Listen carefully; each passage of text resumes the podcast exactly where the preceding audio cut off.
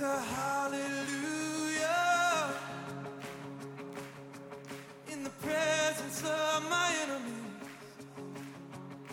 right. Welcome, everybody. Good morning. Glad that you guys are here, or good evening, or good afternoon, or wherever you are online catching us. Glad that you guys are here. We are so blessed that you take the time to join us. Again, wherever you are online catching us, it's always a blessing just to know that people are hearing and receiving the Word of God and are joining us in what we do. But it's a little something special, at least it is in my heart, when you take the effort to come out and join us here in person. So shout out to you guys. I know every single thing we do these days has like these extra layers or multiple layers of difficulty onto them. Just running to the store or errands or anything we do just seems harder these days, harder in many ways than it needs to be, but we're not going down that road here today. But it does mean something to me that you guys came out, so I'm glad. Starting to see the sanctuary fill up just a little bit more, so I appreciate that. We are in a series called Treasar, which means the 12, in this case, the 12 minor prophets. Now, if it's been a while since you've joined us and maybe you've missed some of the previous messages, you can go back to Facebook, YouTube. We have a YouTube channel, or even just through our website, discoverycommunity.church, and you can catch the message archives there. But I recommend that you do that. Go through and catch up on just the minor prophet series at least, because I haven't found a whole lot in Scripture that is so much more pinpoint accurate to talk about what we're going through in the world these days. All of the turmoil and all of the just the craziness that comes our way every single day, the temptation is to think, oh, it's never been this bad before. But the Word of God tells us that, yeah, it pretty much has always been like this in one way or another, which is why it's so important that we keep our mind and our eyes focused on where it needs to be. I was having a conversation with somebody between services, and I was reminded of this training. Driver's Ed talks about it. In pilot's training that I took, they talk about it. It says, when you see an obstacle, don't focus on that obstacle, because if you do, one thing is guaranteed, you're going to hit that obstacle without failure. So our job as Christians especially is to keep our eyes focused on Christ and where we are going, not at the obstacles in front of us. Because the more we focus on those obstacles, the larger they loom in our windshield until eventually, bam, like a bug on a windshield, that's where we find ourselves. And it's always been that way. We need to focus on the things of God, right? That's where we need to stay focused. Now, I did this last service. This totally doesn't go with the flow of what I'm talking about, but this has been a difficult week for me in terms of following where I thought I should go. Every time I have in my mind, here's what I think I'm doing, the Lord then stirs that up and changes it around and presents something different. And the hardest thing for me is to just let go of where I thought I was going and follow where He wants me to go. This message is the result of that for sure. Pastor Gabe said I was so excited about it. And last night I was like jittery because I was so excited about delivering this message. But it also manifests in other ways. So I want to just throw this out here. For the last few weeks, month or more really, I've been praying about where our next teaching is going to go. So we only have one more. We have one more message in Zechariah, and then we'll do Malachi maybe for a week or 2 weeks. But then after that, what's next? And we're praying about what goes next. Now, a month ago, the Lord put something in my heart and said, this is where I want you to go. And I was solid, and I said, this for sure, that's where we're going. Then, a couple weeks ago, I started having some second thoughts. I'm like, well, maybe we'll switch it up, and maybe we'll do this. And then the last 24 hours, really, the Lord has been just grabbing me by the collar and bringing me back to the original thing. And what that is, originally, the Lord had put on my heart to do our next teaching series in the book of Job, okay? Old Testament book of Job, but a deep dive into that, which is going to take some time. It's going to be significant, But I can't think of a book in all of Scripture that talks more about perseverance through trial. And that's what better message other than the gospel message of Christ? What more practical message could there be than how to persevere in the face of a trial? That's what Job is. Then, of course, I start having these second guesses like, well, maybe I should lighten it up a little bit. Maybe we should do the epistles or something New Testament. That's still out there, by the way, but that's an argument between that's going on in my mind and in my heart. The reason I bring all this up is if you're here or if you're online, wherever you are, I'd love to hear your feedback. Do you want a deep dive into an Old Testament book of Scripture like Job that's very much perseverance, or something maybe a little bit lighter, but we're still going to go deep even if we do, the New Testament epistles? So I just want to hear your feedback. Ultimately, I'm going where the Lord leads me, but I'd like to hear how many people I'm going to make angry and how many people I'm going to alienate if I go the other way. I'd just like to know that in advance. No, I'm just kidding. I'm totally kidding. But this week we are firmly in the Treasar, the 12 minor prophets who had these messages which were just so appropriate and pinpointing where these people were, in this case the tribe of Judah or the nation of Judah, where they were at this time and place and the things they went through. And it's so amazing to see how appropriate that is to where we are today. We always think, again, everything is unprecedented, but nothing is unprecedented. So last week, where we were, again, we were in Zechariah, and we were talking about these visions that he was being given by the Lord. And he's going in depth on what these visions are, but basically it all boils down to this. The nation of Judah wanted all the privileges and rights that go along with being God's chosen without the responsibility of having to live their lives that way. Follow me here. They knew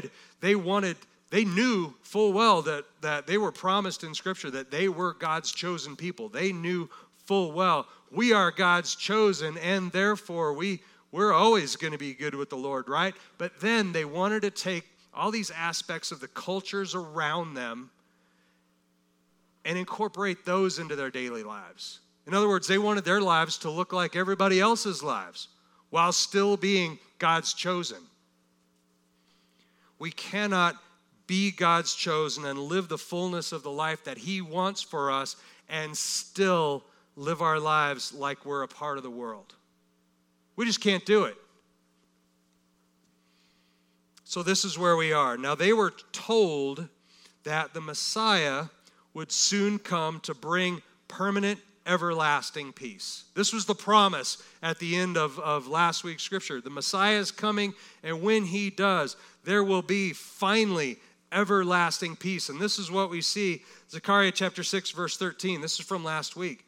It says, yes, it is He who will build the temple of the Lord, and He who will bear the honor and sit and rule on His throne. Thus, He will be a priest on His throne, and the council of peace will be between the two offices. This is talking about once and for all when the day of the Lord, Scripture keeps referring it to. We talk about the millennial rule of Christ. This is what it's talking about. And at that time, the office of king and the office of priest will be one and the same under Jesus Christ. And in that time will be the peace. That's the promise that we're looking for. But they were also told this, in order to receive that promise, in order for that to all come to fruition, really what it takes is your obedience. You need to be obedient to the things that the Lord is telling you, and that's all. Don't add a bunch of things to it. Don't take things away. Just be obedient. That's what the Lord wants, because He wants nothing more than to pour out His blessings on us. We do have a part to play in that. And we're told this, Zechariah chapter 6, verse 15, again from last week. Those who are far off will come and build the temple of the Lord. Then you will know that the Lord of hosts has sent me to you, and it will take place if you completely obey the Lord your God. It's just that simple. All these things were happening. When it says people will come from far off, that means other nations, not just the Jews there. But nations from all over the world will come to this magnetic light and love that is Christ and the Lord and the temple. They'll come there, but it's going to take your obedience before that happens. That's where it is. Now, sounds very simple, but as it's always been all throughout history, obedience is easier said than done. Am I right? It's easy to know what's supposed to be done, but it's harder to live it. We see that all the time in our lives, and these people are going to need some encouragement because here's what's happening. They have gotten into this place where they're living their lives for show. They're displaying the righteousness of Christ, the righteousness of God in them, but they're doing it for show. And this is a problem. So we live that very same way. Is the righteousness of Christ in you being manifested in your life? Or are we doing it for show? Here's how to know if it's something that you say, oh, I just did this great thing. I need to get that on social media. Or I have this thought about somebody that's being persecuted. Or I need to get that on social media. Not that that's all bad. Hear me on this. That's not all bad. But it is our impulse to make those things happen, those displays of righteousness, or do they manifest in us simply because the righteousness of the Lord is in us? It's a fine line there, but it's something we need to be aware of, and I'll show you how this plays out in Scripture through the chapters that we're going to talk about here now. Chapters 7 and 8. Chapters 7 and 8, which is the focus of today's study, they're comprised of four messages, four individual distinct messages that were given by the Lord to the prophet Zechariah, right? And they're given to him in response to a question, really one seemingly innocent question that they're being asked. And this question is asked, and man, it opens up a can of worms, if you were to use a term. So let's go there. The year's 518 B.C., 518 BC. It's late November, early December, 518 BC. And the last words from Zechariah, the last prophecy that he delivered was almost 2 years ago at this point. Okay, almost 2 years ago. The work on the temple is continuing. It's moving along just fine. They probably got another couple years to go, but they're moving along. The temple's being worked on. And this starts to raise some questions now. Some people are starting to ask, okay, now that the temple is being built, what's next? Now that the temple is almost done, how does that work in our lives for now? These are some questions that are starting to be raised. So let's get into the text, and we'll look at this a little bit closer. So Zechariah chapter 7, verse 1. I use the New American Standard, by the way. If you have that version, you want to follow along, I'll read the scriptures to you, or we'll have them on the screen so you can follow along wherever you are, depending on your version again. Zechariah chapter 7, verse 1. In the 4th year of King Darius, the word of the Lord came to Zechariah on the 4th day of the 9th month, which is Kislev.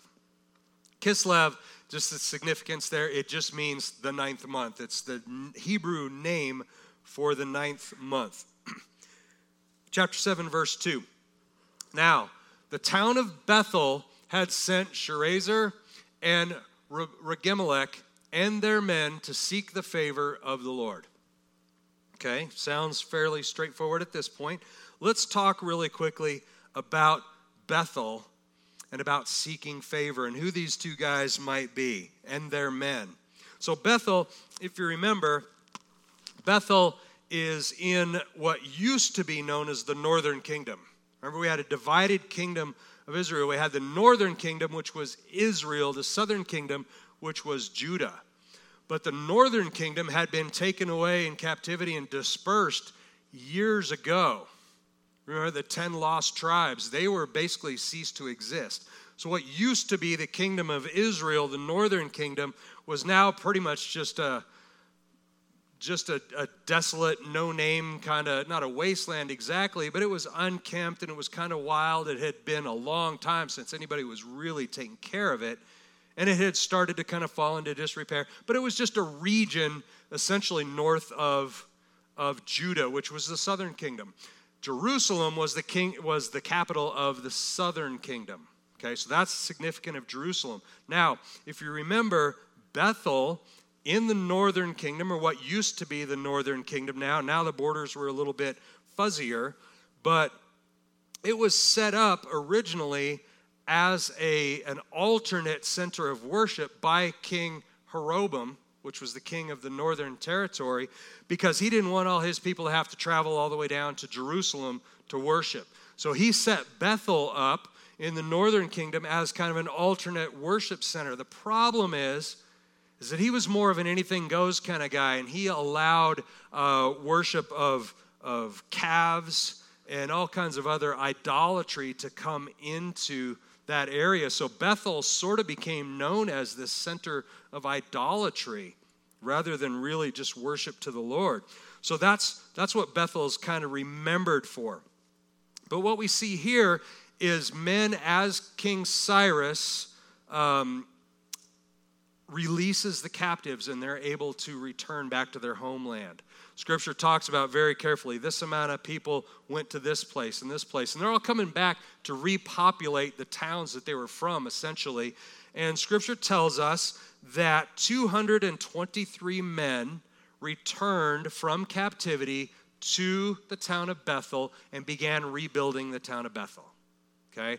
Their names, Sherezer and Regimelech, mean something specific. Now, those happen to be Assyrian names, and the Assyrian name Sherezer means prefect of the treasury. The name Regimelech means the king's official. So what does this tell us? What this tells us is that most likely these were men who were born in captivity. These were probably Jews by heritage. They were Jewish men who were born in captivity in Persia. Right? That's where they were born. And the fact that they have these names probably means they had risen to some kind of prominence in that region. They were given responsibilities throughout. And then when they were sent back, now they probably held some kind of a stature there in their town, in their village, which is why it names them and then says, and their men. Right? So they came down and they're asking a question. It seems like a fairly innocuous question, but they want to seek the favor of the Lord. Seeking the favor is a little, in your translation, depending on what one you have, it might say pray, it might say plead, it might say different things, but the word is the same. Seek the favor is the Hebrew word kala, and it means to become sick in order to soften the face of. Now let me paint a picture of this. It means to take on this attitude of weakness, sickness, meekness, not just simply biblical meekness, but you're sick and you're weak and you're trying to elicit favor so that somebody will help you. Okay, so they come down. The point is they're doing this for show. They come down and they want to make themselves look weak and pitiful so that we can get some favor from the Lord. Far from a position of strength, they are trying to put on an air of being desperate. You can read 1 Kings chapter 12 if you want to hear a little bit more about that. It kind of talks about that whole scenario there. But moving on to Zechariah chapter 3, verse 7, it says this, speaking to the priests who belong to the house of the Lord of hosts and to the prophets, saying, shall I weep in the fifth month and abstain as I have done these many years? That's their question. That is the crux of why they traveled down. They wanted to ask that question. Now let's look at this very quickly. Shall I weep in the fifth month and abstain? That's a fast and mourning. It's a mourning type of a fast, right? And it's not a quiet, private fast. This is one who's very much done openly and loudly, again, for show for the most part, to show how pious they are and how sad they are over this thing. Now, there have been various fasts that were instituted by God through the whole time in their captivity, even before and even since. God would call a fast, and he would tell the prophets, and they would call a fast. But it was always for a specific time, typically for a specific reason. And sometimes there would be mourning associated with that, absolutely. But the problem is it gets taken from this thing where it's something that God ordained and God called for to where now it just becomes this process. It becomes something we just do out of rote. And we see this over and over again. Let me give you a little example, a couple examples I'll give you on how this works. The prophet Ezra. Prophet Ezra was one of the prophets that was in captivity, and he talked an awful lot about rebuilding the temple and things like this. But if you've ever wondered, is the Bible, and I know I've had people ask me this question, and there are a lot of people that think this, that the Bible was just put together by a bunch of people who got in a room and agreed, here are the stories that we're going to tell, and we're going to tell them because we want people to act a certain way. We see that over and over again where people claim that, but you wouldn't have stories like this if that was the case. Let me share this with you. This is Ezra, again, a prophet. Ezra chapter 8, verses 21 to 23. You can read the whole thing on your own if you'd like. But here's what it is. Ezra, then I proclaimed a fast there at the river of Ahava, that we might humble ourselves before our God to seek from him a safe journey for us, for our little ones, and all our possessions.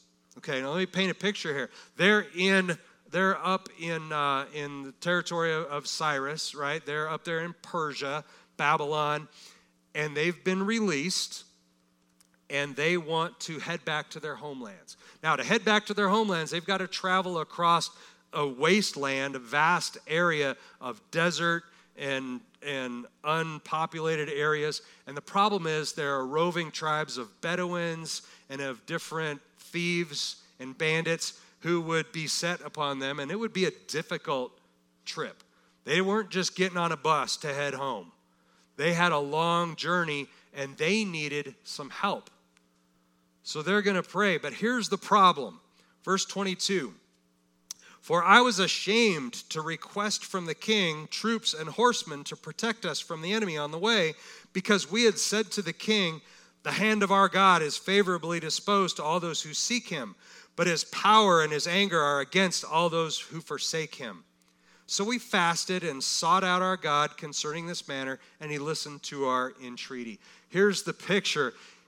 Ezra has been telling Cyrus, our God is strong. Our God will smite anyone who stands in his way. We are God's favored people. Our God is so much stronger than all your gods. And finally, they say, okay, go home. Remember, essentially, go home. But now he's like, well, I'd really like some protection along the way, but I can't go back to the king and ask for protection because I just got done bragging about how big our God was. How real is that? We see this man, this prophet, good man of God, who understands the Lord, who understands the word for the Lord, and he's still like, I understand that we're God's chosen, but I'd feel a little better if I had some army with me, but I can't ask for it because I've already told him how good God is. So that's one, this fast that he proclaims, but it's for a time and a reason. It's not a program. But we find all these other fasts, one in the 4th month, the 5th month, the 7th month, the 10th months. These were all fasts to either mourn or remember something specific, significant that happened to them in their history and in their recent history. Various events, the sacking of Jerusalem was one, the burning of the temple was another one, the beginning of the exile was another one, and they were fasting and mourning these events. The one in the 5th month was the most significant because that really, it mourned the burning of Solomon's temple. Now that one actually still exists. Hebrews call it Tisha B'Av, and it's considered the saddest day in all of Jewish history because not only are they talking about the burning of the temple, but they've added on things like the Holocaust and things like that they remember, Crusader massacres, Roman massacres, and they bundle them all into this one event where they mourn and they fast. But here's the problem. They had taken these things, and rather than it become a one-time event, they have decided this is where we're living. Remember how I said, don't focus on the obstacle, focus on where you want to go? They were entirely entrenched in lifting up and celebrating, if you were, the bad things that happened to them. Rather than the good things that God has done, God's deliverance, he has brought us through these things. He has forced a pagan king to release us from captivity. God is so good, but rather than to focus on that aspect of it, they're focusing on the bad things that had happened to them. And they continued to do this. So this is where Bethel is specifically. The men of Bethel, they come down to ask, because they have continued this fast, not only for the time that they were in Babylon in captivity, but since they were released, they were delivered, they came home, they're rebuilding their homes, but they're continuing these fasts. And so they travel down to ask, do we need to keep doing this? Like, we've been doing it, do we need to keep doing it? And here's the response. The Lord questions their motives for doing it in the first place. Why did you even do this in the first place? So it brings us to the first of the four messages. And these are all fairly short, so stay with me. Zechariah chapter 4, verses 4 and 5. Then the word of the Lord of hosts came to me, saying, say to all the people of the land and to the priests, when you fasted and mourned in the 5th and 7th month, these 70 years, was it actually me? Was it actually for me that you fasted? The Lord just asked them that flat out. When you did all these things, was that for me? It's important. It's something that they need to think about. That word mourned in there is a Hebrew word, saphad. And saphad means to wail and lament, but specifically to wail and lament for show. Okay? It is a very expressive, like you wouldn't do that in private. There'd be no need. The point is to be out in front of people. We see that same concept. It's ritual without meaning. And we see that same thing when Jesus himself is walking the Via Dolorosa. And we see these women called the Daughters of Jerusalem who come out to mourn and wail and weep. They're professionals. They're professional mourners who have been hired to come out and lend a certain significance to the event. It was something that they did all the time. You can read Luke 23 for a little bit more on that story. But it's ritual without meaning, without significance. And it's certainly not anything that someone had told them to do. They simply do it because it feels like something we're supposed to do. How many of us in our Christian lives do things because we just feel like it's something we're supposed to do? Or maybe something we were told a long time ago to do that we're holding on to because it worked then, so I'm going to keep doing it now. We try to make these programmed in things. If I do this, then this will happen. And that's something that as humans, we just want to latch on. I have figured out the key. If I do this, then I get this. And we want to grab onto that with all of our hearts, but that's not the way God works. God is not a program. No one had told them to keep fasting and mourning. They had been set free, but they continued to live in this mournful, captive mindset. Just like us, we have been set free, but we'd rather focus on the things that are holding us down than on the freedom that we have. It's just human nature. We want to pay a price for something that was never asked of us. We feel like we have to work for it in order for it to have value. Zechariah chapter 7, verse 6 says, when you eat and drink, do you not eat for yourselves and do you not drink for yourselves? This is just a rhetorical question saying, hey, when you eat and you have these feasts and you're eating and you're drinking, who are you doing that for? If you're doing that just for your own entertainment and you're doing that for yourself because it's fun and joyous, you're celebrating that, and then you want to mourn for me? That's not where he wants their hearts to be. So let's move on to second of the four messages. Remember, I told you they were short, so you got to stay with me. Second of the four messages, Zechariah chapter 7, verse 8. Then the word of the Lord came to Zechariah, saying, we have this on screen, chapter 7, verses 9 and 10. Thus has the Lord of hosts said, dispense true justice and practice kindness and compassion, each to his brother, and do not oppress the widow or the orphan, the stranger or the poor, and do not devise evil in your hearts against one another. In other words, this is all I ask of you. Why do you add on all these other things to make it harder than it needs to be? That's the whole point, but as a sidebar, that is the crux of the whole reason that the gospel message of Christ is so difficult for many people to grasp. People don't want to think it can be just as easy as grace freely given by a God who loves us. What do I have to do? Just give me my to-do list and I'll work on it. But this is the core of why so many struggle. It just seems too easy. Let me give you an example. This isn't strictly out of the teaching that we're doing now, but this is an example of how this works, and I love this. You ladies who are part of Gabe's Bible study, who are in 2 Kings, you're in Kings. This is from 2 Kings chapter 5. It might be familiar to you. This is the story of Naaman. Naaman is a Syrian commander, okay? So he's not a follower of the God of Israel. He's not an Israelite, right? We'd call him a pagan.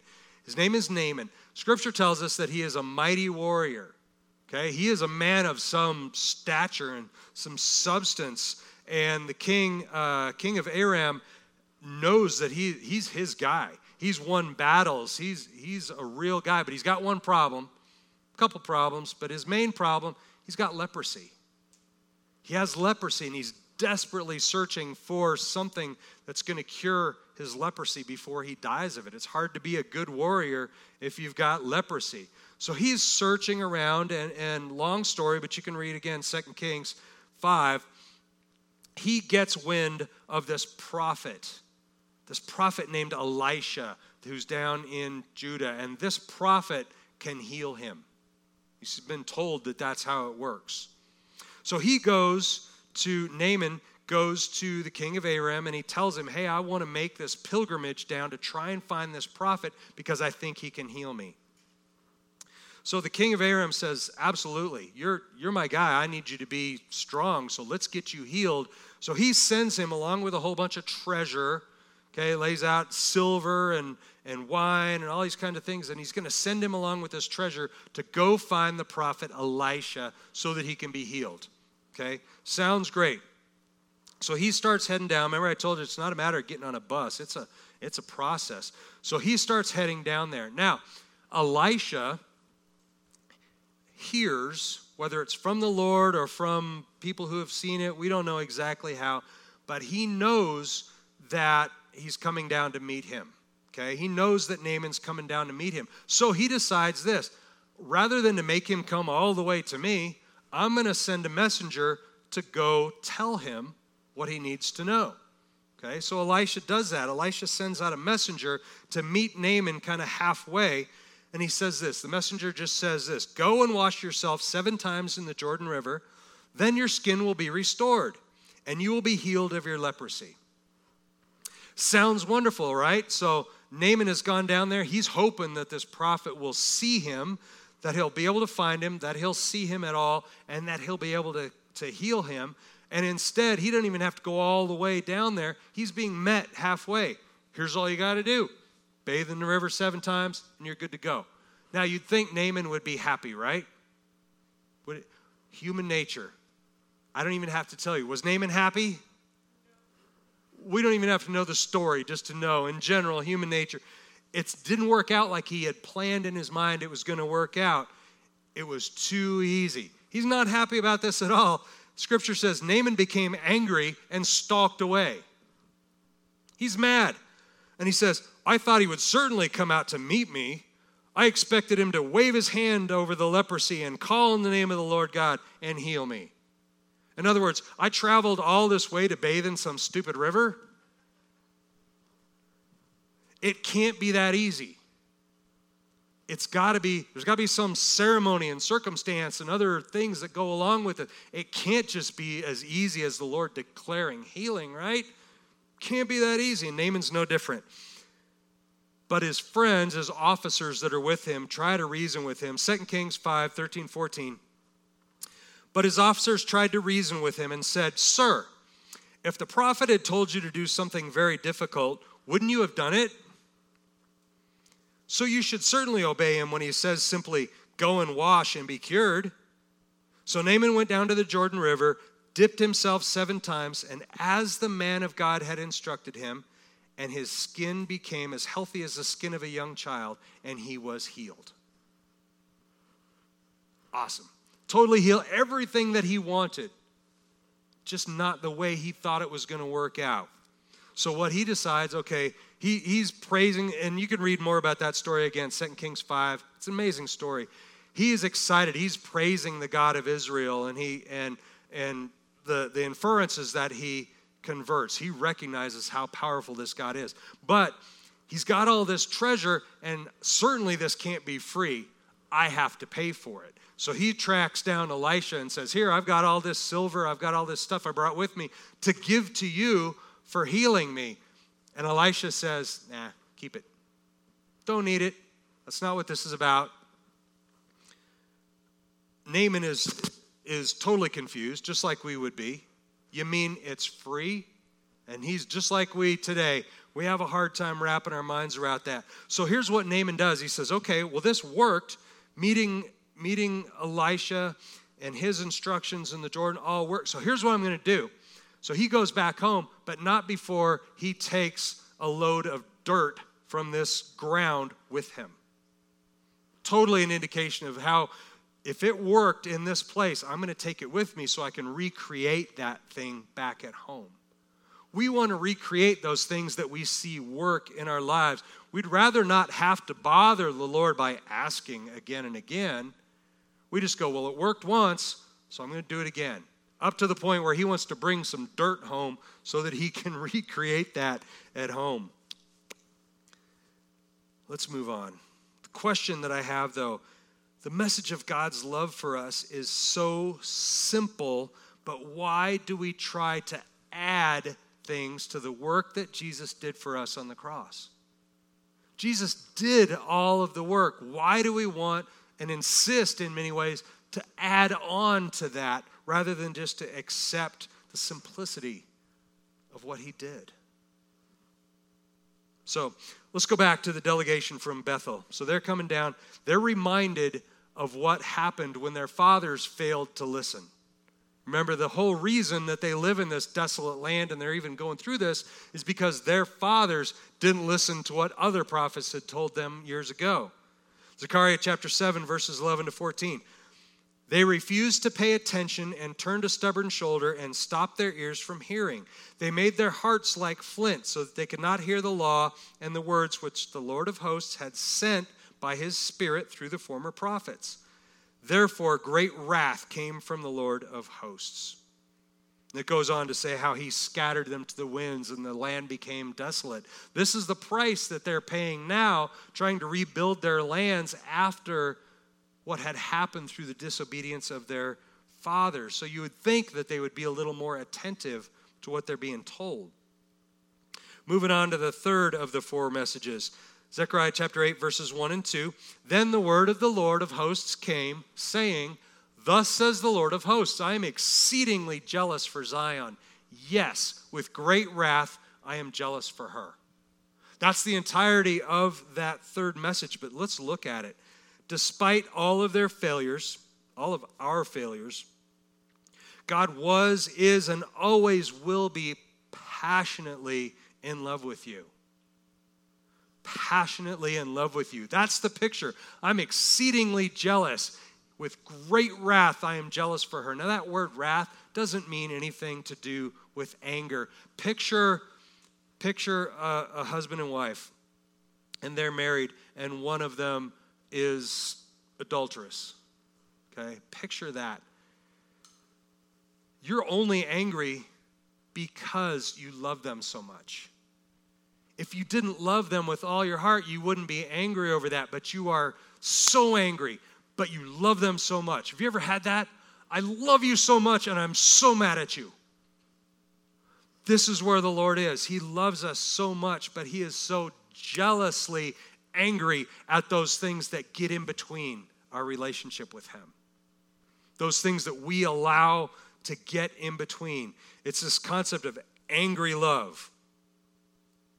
In the coming day of the Lord that refers to here all throughout Zechariah, the day of the Lord, the millennial reign of Christ back on the earth, when Jesus himself is the one in charge, bringing peace once and for all. In that day, the distraction, or leading up to that day, the distraction is going to be the Antichrist.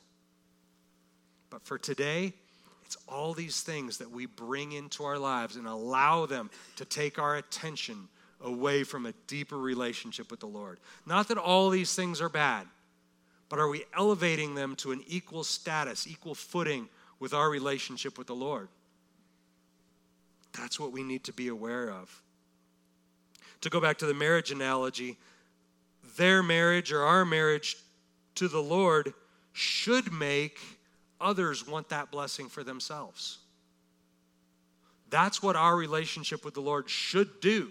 It should be something that's attractive and magnetic for others to look at us and our lives and our relationship with the Lord and say, I want that. Bottom line, that's what it should be. We'll get back to that in a minute. The Lord now takes the next several verses and lays out his promises for them. You can read these on your own if you want. They're in Zechariah 8, verse 3. Thus says the Lord, I will return to Zion and I will dwell in the midst of Jerusalem. Then Jerusalem will be called the city of truth, and the mountain of the Lord of hosts will be called the holy mountain. Verse 8 on the screen, and I will bring them back, and they will live in the midst of Jerusalem, and they shall be my people, and I will be their God in truth and righteousness. Verses 12 and 13, for there will be peace for the seed, and the vine will yield its fruit.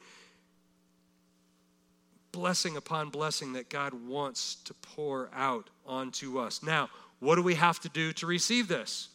It's very simple, and he lays it out in order here. Zechariah chapter 8, verse 16, 17. These are the things which you should do. Take note any time where the Lord says, this is what you should do. He's kind of taken the gray area and the interpretation out of it. These are the things which you should do. Speak the truth to one another. Judge with truth and judgment, for peace in your gates. Judge with truth and judgment for peace. It's not to prove your way, it's to make peace in your gates. Also, let none of you devise evil in your heart against one another, and do not love perjury, which is lying. For all these are what I hate, declares the Lord. He lays it out pretty simply and pretty straightforward. Now let's get into the last of these four messages. Zechariah chapter 8, verses 18, 19. Then the word of the Lord of hosts came to me, saying, Thus says the Lord of hosts, the fast of the fourth, the fast of the fifth, the fast of the seventh, and the fast of the 10th months will become joy, gladness, and cheerful feasts for the house of Judah. So love, truth, and peace. Leave that up there, if you would, for just a minute. He's saying, stop mourning. Continue these things that you're doing, but not a mourning mindset, not a what has been done to you mindset. Start having the mindset of what I have done for you and what I will promise to continue to do for you. It's a mindset. But at the end of this, did you catch the key to all of this? Is all wrapped up in those last 5 words. So, love, truth, and peace. That sounds simple, right? Love, truth, and peace. Here's how that looks. I want to illustrate how that love of truth and peace looks in our lives. And I want to do that by asking some questions. Is a marriage full of bickering going to make others want that for themselves? Okay. Question. I don't even have to give you the answer. The second question, is grumbling and mourning about your lot in life going to make others wonder how they can get themselves some of that? Do people look at you and say, how can you go through what you're going through, which is same or worse than I'm going through, and yet you have peace and joy in your hearts? Because that's what's magnetic. That's what people look at and they say, I want that. How do you live that way? Or do you live your life the same way that everybody else does? Mourning and fasting and bickering and complaining about what's been done to you. Now, granted, we could all sit here and out there, wherever you are, there's plenty to look at and say, these things are being done to me right now. Do you focus on that? And if you focus on that, you are no different than those who don't profess Christ as their Savior. We have a hope that there is something beyond our earthly circumstance, and that's where our focus needs to be. And that focus enables us to have peace and joy in the midst of a storm. That is what is attractive. And then the last thing, why should loving truth and peace be our goal? Simple, straightforward answer. In order to make the gospel of Jesus, and more importantly, its fruit in our lives, attractive to those who desperately need salvation. That happens through you. And if your life looks the same as everyone else's, Christian and non-Christian alike, why would anybody want to come to Christ?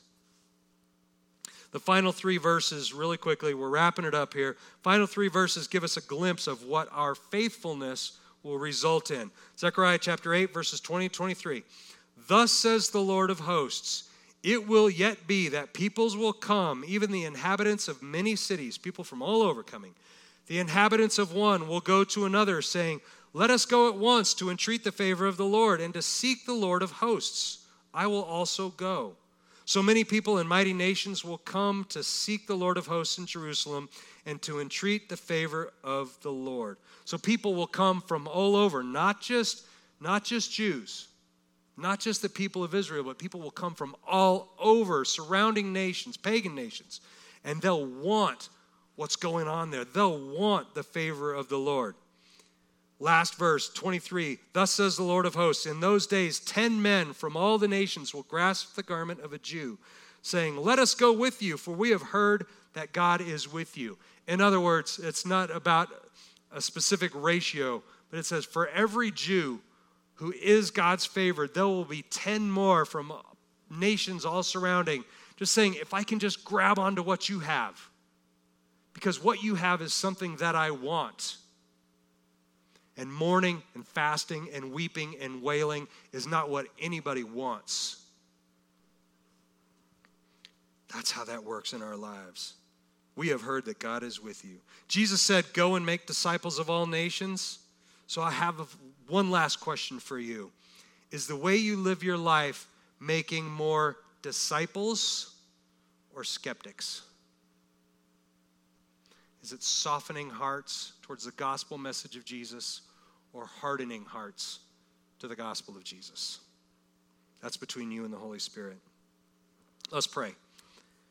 Heavenly Father, we thank you so much, Lord God, that your heart is for us, that you love us passionately, that you are zealous and you are jealous for us, and you are passionately angry about anything that steps in the way of our relationship with you. So Lord, right now, I personally repent of anything that I have allowed to come in between my relationship with you, anything that I have elevated in importance over my relationship with you. Father, I ask that you just take those things and you just wash them away like dust. What I want is you. What I want is your promises, and those promises are not dependent on the storm that whirls around me. Those promises are dependent on keeping my eyes focused on you. So, Father, help me. Help me to avoid the distractions and to focus on you. I am so thankful for what Jesus Christ did for me on the cross, and Lord, I accept his work of atonement. And Lord, I repent of adding my human attempts earning a relationship with you. I repent of that. And Lord, I just want what you freely offer to me. I accept that in Jesus' name. Amen. So if you're out there, if you're at home, grab your communion elements. If you want to celebrate communion with us, if you're here, we have them on the table in the back if you want to celebrate that with us. But let's remember what Jesus did for us. It's so much more than just remember a guy who did a thing. When you take the body of Christ, broken for you, the body broken, bruised, and battered, in order to pay the price that you deserve. But he took it upon himself because what he wanted is what Father God wants, and that is relationship with you. And if you accept what he did on the cross for you, take the body. And the blood of Christ simply seals everything. The blood shed for you by his wounds, and by his sacrifice then, the blood of Christ covers us. And Father God no longer sees us through all of our failures, but he sees us righteous and clean in his sight. And it's that righteousness that we reflect to the world. And so if you accept your role in that, you accept his work in that, and take the blood. Father God, we thank you for who you are. We thank you for your son, Jesus. And it's in his name we pray. Amen. Thank you, guys.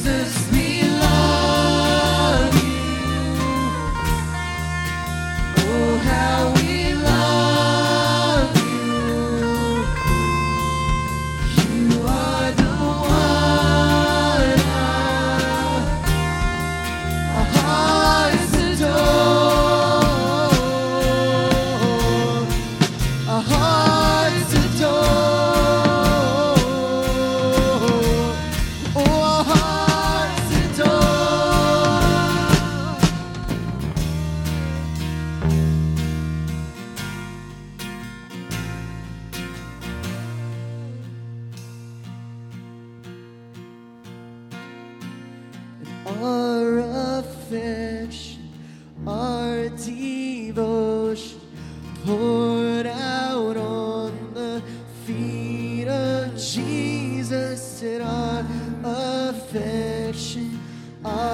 devotion poured out on the feet. Sing it again.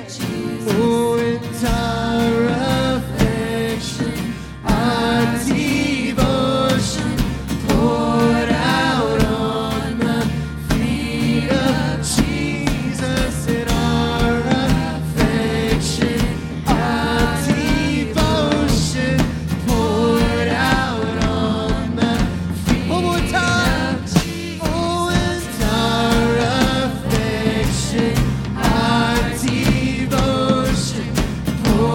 out on the feet of Jesus. In our affection, our devotion poured out on the feet of Jesus. We love you. Oh, how we love you. You are the one our hearts adore. Sing it again. Oh, we love you. Oh, in Jesus we love you. Oh, how we love you. You are the one our hearts adore. Sing it one more time. Jesus, we love you. Oh, how we love you. You are the one our hearts adore. We adore.